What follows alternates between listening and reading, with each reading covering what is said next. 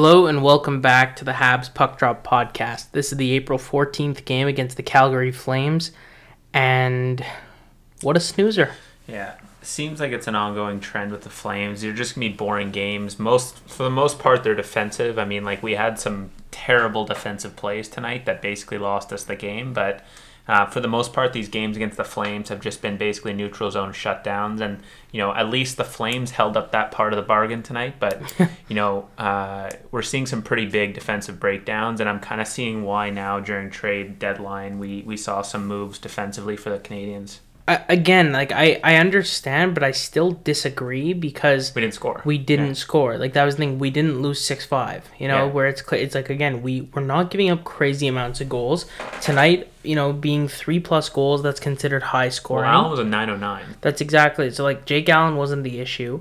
Um, first two, two goals he was screened, Yes, and one yeah. Weber One gave Weber it gave away it like a away. Gift to Josh two, Leivo. Two games in a row now he's done yeah, that. It's and Josh me Leivo is apparently the Montreal Canadian killer. What is with Weber and these bad But passes? do, do you not remember nuts. me during the long format this week talking about how when our defensemen are the ones scoring the goals, we lose the game? Yeah, Brett Kulak first of the season. Yeah, and the only goal from the night. Yeah, So it's just you know it's a massive issue that like we we literally can't get some consistency when- up front. Yeah, and, and when we do score, we all score on the same night, and that's another issue. It's like we get these seven goal games, these six goal games, and then we know basically the only one who could find the net, uh, the back of the net's Brett Kulak, and then, like you know these Well- are these are games that like They you know, matter a lot. Well, they matter a lot because we have 17 games left, and five are, five are against the the Flames. and they're right behind us. And hold on, I'm gonna um, keep going. I'm just gonna try to remember what that stat was they said with the Flames with our goals. Yeah, um anyway, I was just saying they're right behind us in terms of the standings, so it's just as important. Okay, that's what it was. They had six.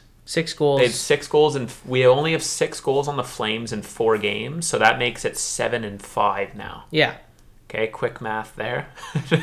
bad. So we have, we have seven goals in five games against the, the Flames. That is terrible. Yeah, it's just Okay, not like- acceptable to score less than two goals a game on average against we will not win those five if we can't score more than that. No, I of mean, course like, not.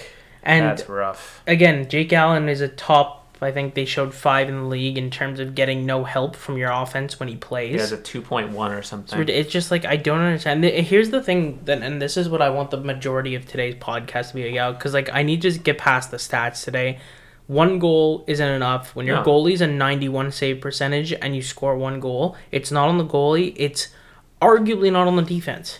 It's on the offense. we need to score. Um, the big issue that I want to talk about is scoring by committee. So everyone knows the Canadians are this team that don't really have a bona fide superstar, and they always talk about scoring by committee and scoring, you know, by you know all four, all twelve fours, and like that's the issue that you know I were laughing about, like because it kind of just clicked with us. We are a team that's structured to score by committee, But and we, we don't. don't. yeah, so-. In a world where we score by committee, you know, you would assume that basically plus or minus maybe five goals, everyone right now would be around the 10 goal mark. But I'm sure that if we go look at the forwards, you'll see Toffoli, Anderson, Gallagher at the top. Then you get the middle pack of Suzuki, Tatar, uh, probably even Corey Perry. Yeah. And then at the very bottom, you'll see the rest of the team. Well, we know that stat. They said that 30% of the Montreal Canadiens' goals come from Anderson and Toffoli. There you go. So is that scoring by committee? No. And so what we've done is we've put all of our goal scoring into guys who are, you know, arguably not top line guys. I don't know if every team would have Tyler Toffoli or Josh Anderson on the top line. Personally, when I'm evaluating a player, I say where would he fit on every single team as it stands. So like looking at let's say for example like Phillip Danault. Where does Phillip Danault slot in for the Toronto Maple Leafs? Third line center. Yeah. But if you go put him in Arizona, he's a first line center. So what I do is whenever I'm just curious, I put them on each team and then I kind of take the average and that's how I really kind of get a feel for where they actually belong. Yeah. So it's you know I understand it's team dependent, but it's that's why sometimes you'll see these guys who you know I'm trying to think of uh, a, a better example, but like you know when people say Jonathan Drouin's a top six talent, like on the Canadians, Yeah.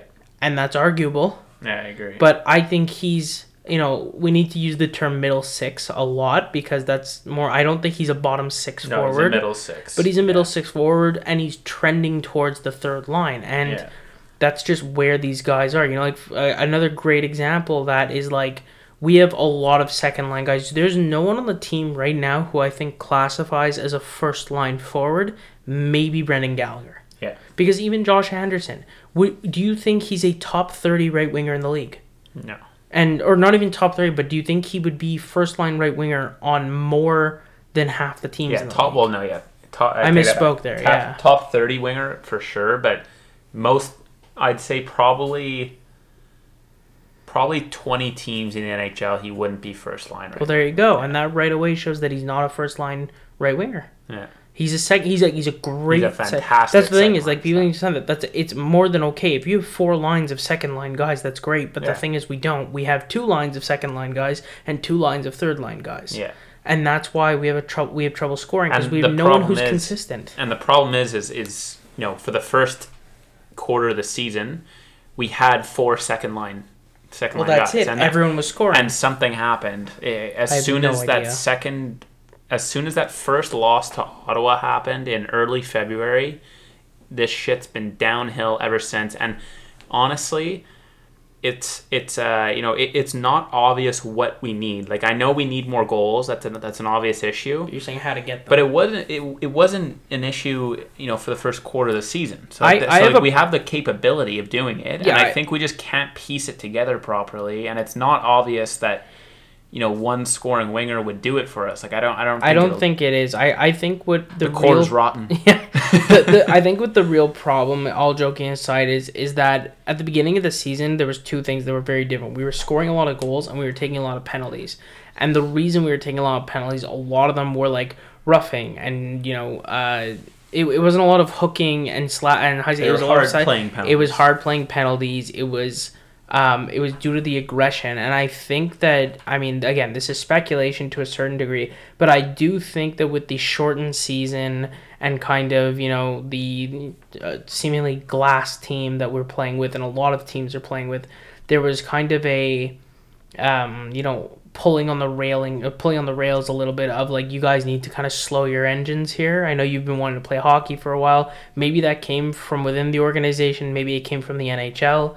Like we don't really know that. It's just you know again speculating. But I I do see like you can literally track like right away even through like our podcasts where we are basically saying like we're getting so many penalties, but I'm okay with it because we're scoring and blah blah blah. And like eventually it just dropped off. And the problem is like you you can't like that that that wasn't a good deal you know Yeah. like we really really really screwed the team because the, the whole point of the canadians at least if i'm going off of what marc bergevin built like just ignoring actual player names you get fast players up front and big defensemen in back so like it's very much like we come at you in waves and you just can't get near the, the net and that's completely opposite as to what we are now now we're like chip it in, kind of get like pressed along the boards. We don't have that. The only player who still does it, and the rest are injured that do, but it's Josh Anderson. He's the only one who just comes like barreling in and just shoots the puck. Yeah, another big issue I'm noticing, and, and it's becoming more of a trend now, is that we really,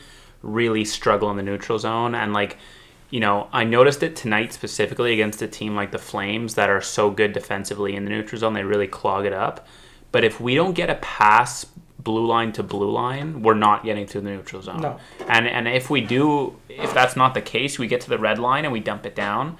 We actually can't traverse the neutral zone No, we, like we really need can't. like we need a pass from like Petry blue line to blue line to get in, or we do a dump and chase that is like a you know a coin flip chance of working, and you know a team like Calgary like just exacerbates that difference, and I really noticed it tonight. Like we just cannot carry the puck in, and when we're on the power play against teams like It Calgary, more. it shows even more because like our our Russian doll drop passes just don't cut it. Are there are probably in terms of the forward group, I'd say confidently two players, maybe three that can carry the puck over the blue line. It's Mm. Tomas Tatar, Nick Suzuki, and Corey Perry.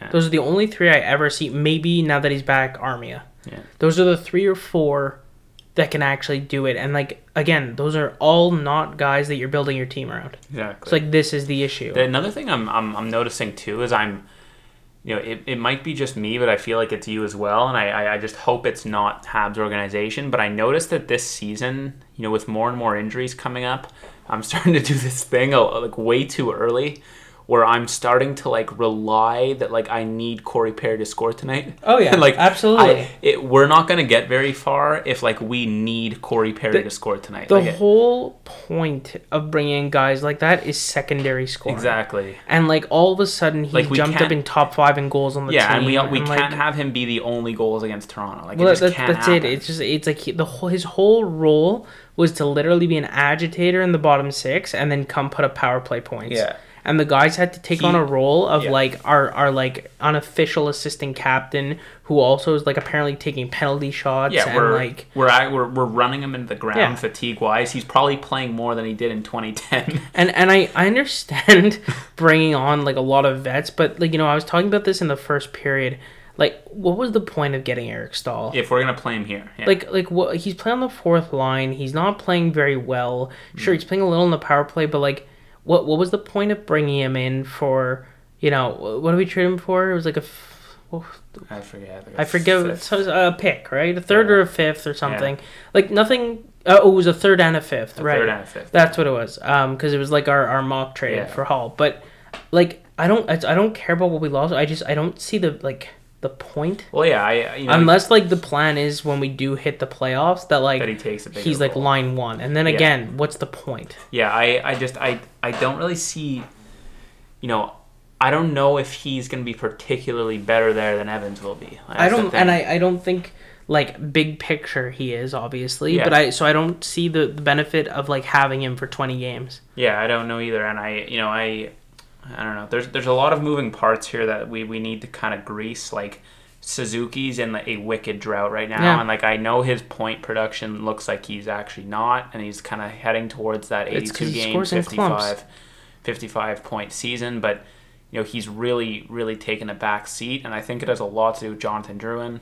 And I, uh, you Yeah, know, I'm glad they're broken up him- now, at yeah, least. yeah, thank God. It's it's way past due. And But then they stuck him with Kotkaniemi. yeah, so. he, he just he He they just will not break him out of He this top has six. to go. But you, but you see how like like Suzuki gets brought down, Yeah, but I Drouin stays up. Like, I know. I, don't- I, think they're trying to cut their losses a little bit there and be like Suzuki can at least benefit the players there because he's playing with Armia and Toffoli. yeah, but again with the Staal thing, it's like you know we have so many forwards now, uh, centers now that like. You know, we do run into this situation where we play Kotkaniemi on the wing, and he looks just so awkward Yeah. that it, you know you you might look at that and be like, oh, that's not going to happen. But then, you know, you put Kotkaniemi on right wing, and you're like, okay, well, where the fuck does Cole Caufield play? Yeah, well, You know I, I mean? I actually, all joking aside, Cole Caufield, just looking at the structure of the team, not just this Play year, left, but going yeah. forward, I think will really benefit with him Yeah, on the left, left. wing. Yeah. Um, No, you I know, just mean in total. Like, but I know what you mean, wingers. yeah. Like, I mean, obviously we're really stacked on the right side, so like Mm. he's gonna have to play left for sure.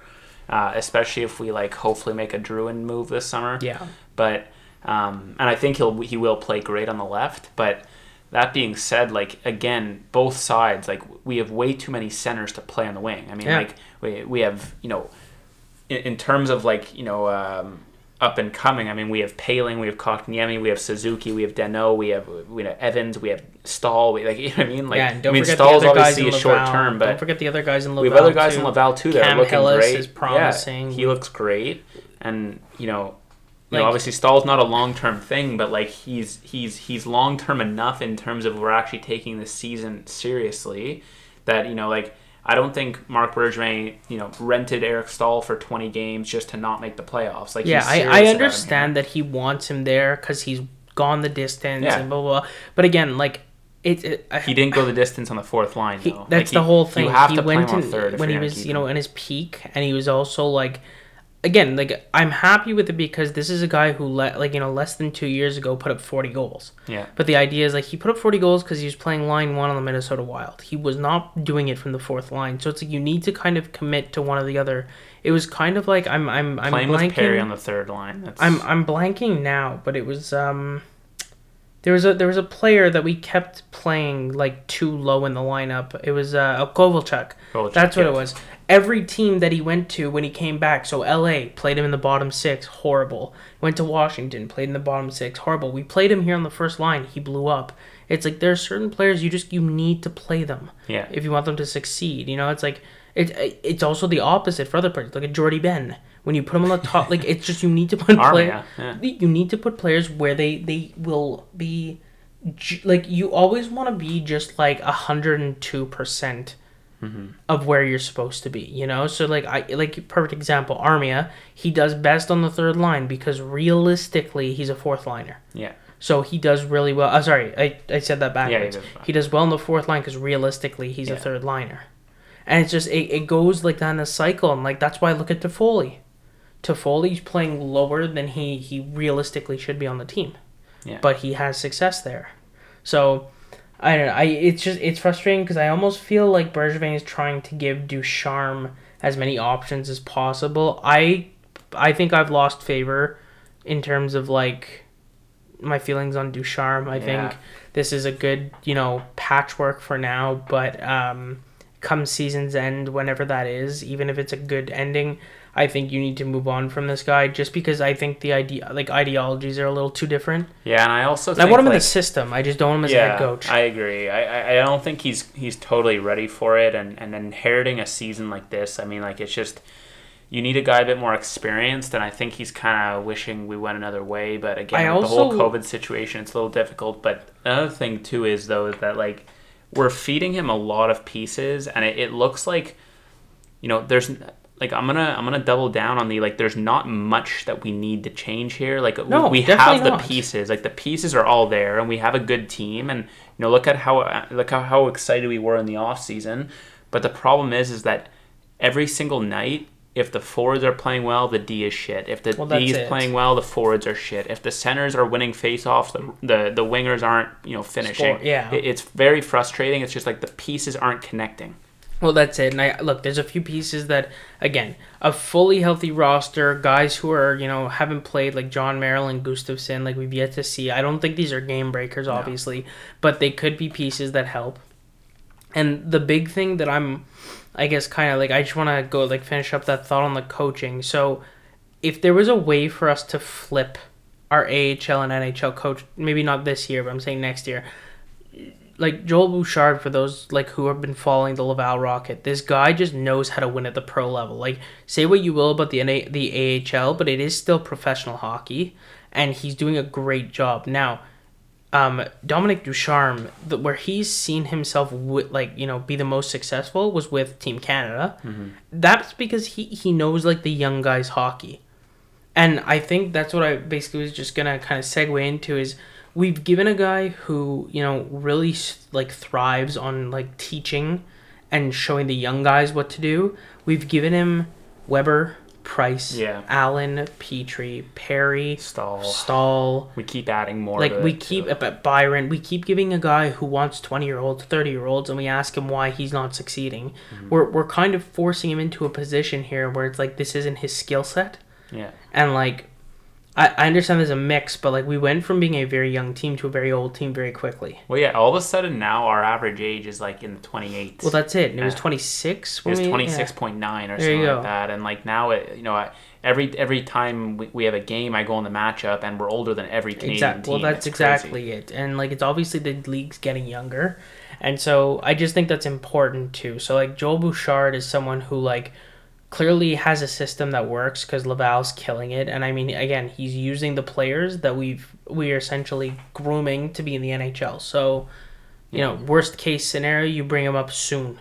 Yeah. but um yeah i think we we're, we're not doing justice to Ducharme either. I think he's get, he's taking a lot of heat from the fans and the media just because like again you're you're not really like setting him up for success here. No. it would kind of be like taking you know a mechanic and then putting him like to be the race car driver well, it's the it's thing. like It's like, and also there there's not really time to change things. Like Right. the, the thing is, is like, you know, when we have 22 game days left in the season and we have 17 games, Well, it's like it. there's not really time to like actually practice. And like if he was going to change all these things, you know, there there physically isn't enough practice time to actually put Well, implement exactly them. And it. if he did, we'd have these catastrophic blowouts where we're testing out these new strategies and you know we're at a point where we almost have to double down on on Claude Julien's like at least gameplay model the lines and all that can change, but Claude Julien's gameplay model apparently is Dom Ducharme's gameplay model. exactly model. that's another Nothing thing. changed when we changed coaches, but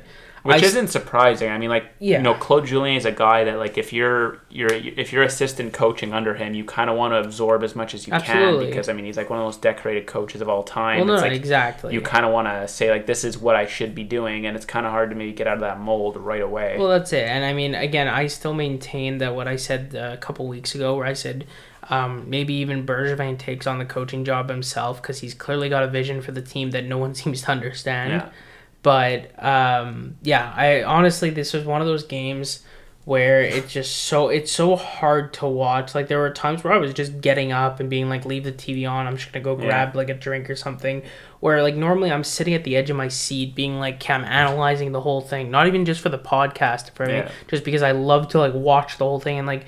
When I find I'm I'm kind of okay missing a minute or yeah, two. that's what me too. that's when I start same. like worrying because yeah when I start checking my phone and yeah. So I mean, we'll look. We'll again move on. yeah we'll move on again. we have to because there's another game in eight minutes. yeah, true. Yeah. So we just gotta keep kind of trying. I am. I am. I know. I've like you know. I don't sound like a broken record here, but like I am a like a little bit worried with Calgary just because like so many games left with them, yeah we have so many games left, and you know if they and sweep this is us, them coming off overtime last night. I know.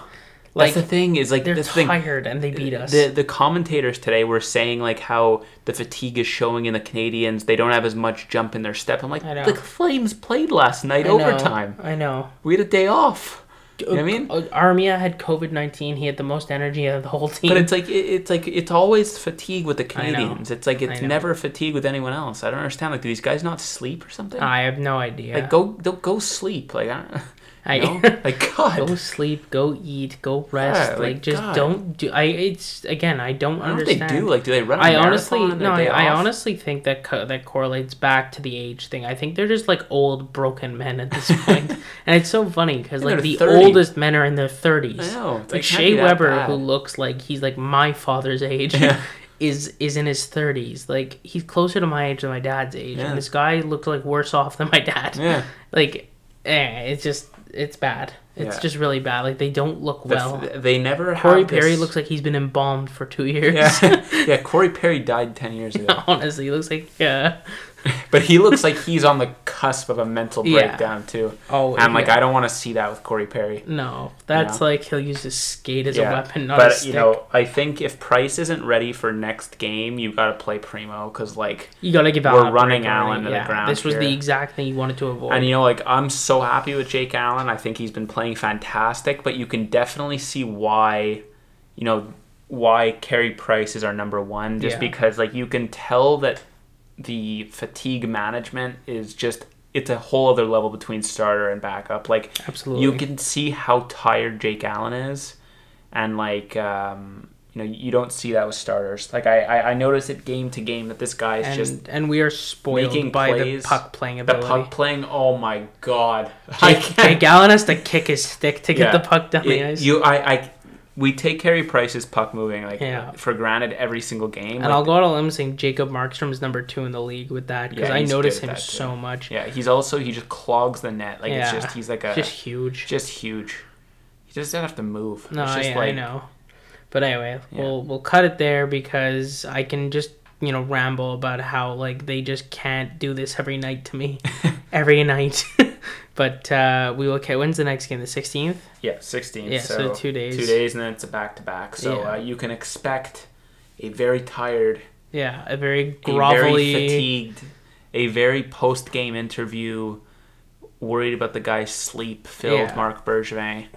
And uh, Dom Ducharme giving his regular broken sentence like he's doesn't even know where he is answers. it, Uh, uh. yeah, it, it, it makes me makes me laugh because like they talk like how they, they talk about these guys fatigue like they're not playing 15 minutes of hockey I know. night. I know. mean? Like- It doesn't make any sense. I, I really just like you know what if it's that bad, maybe we take a practice off the weekly schedule for a little. Yeah, I like don't don't them. don't do with this bullshit where like people start messaging in saying like you don't know how elite athletes play. Yeah. It's like they're playing 15 minutes of high intensity hockey. Okay, this stuff scales. Yeah. Okay, so just because I'm not an elite athlete, Okay, if I exert myself to the rate of perceived exertion that they do, I'll get the similar fatigue. And I'm telling you, if I played 15 minutes of the hardest hockey I could play, okay, four times a week, I'd be absolutely fine. Yeah. I promise. Better you. off for it.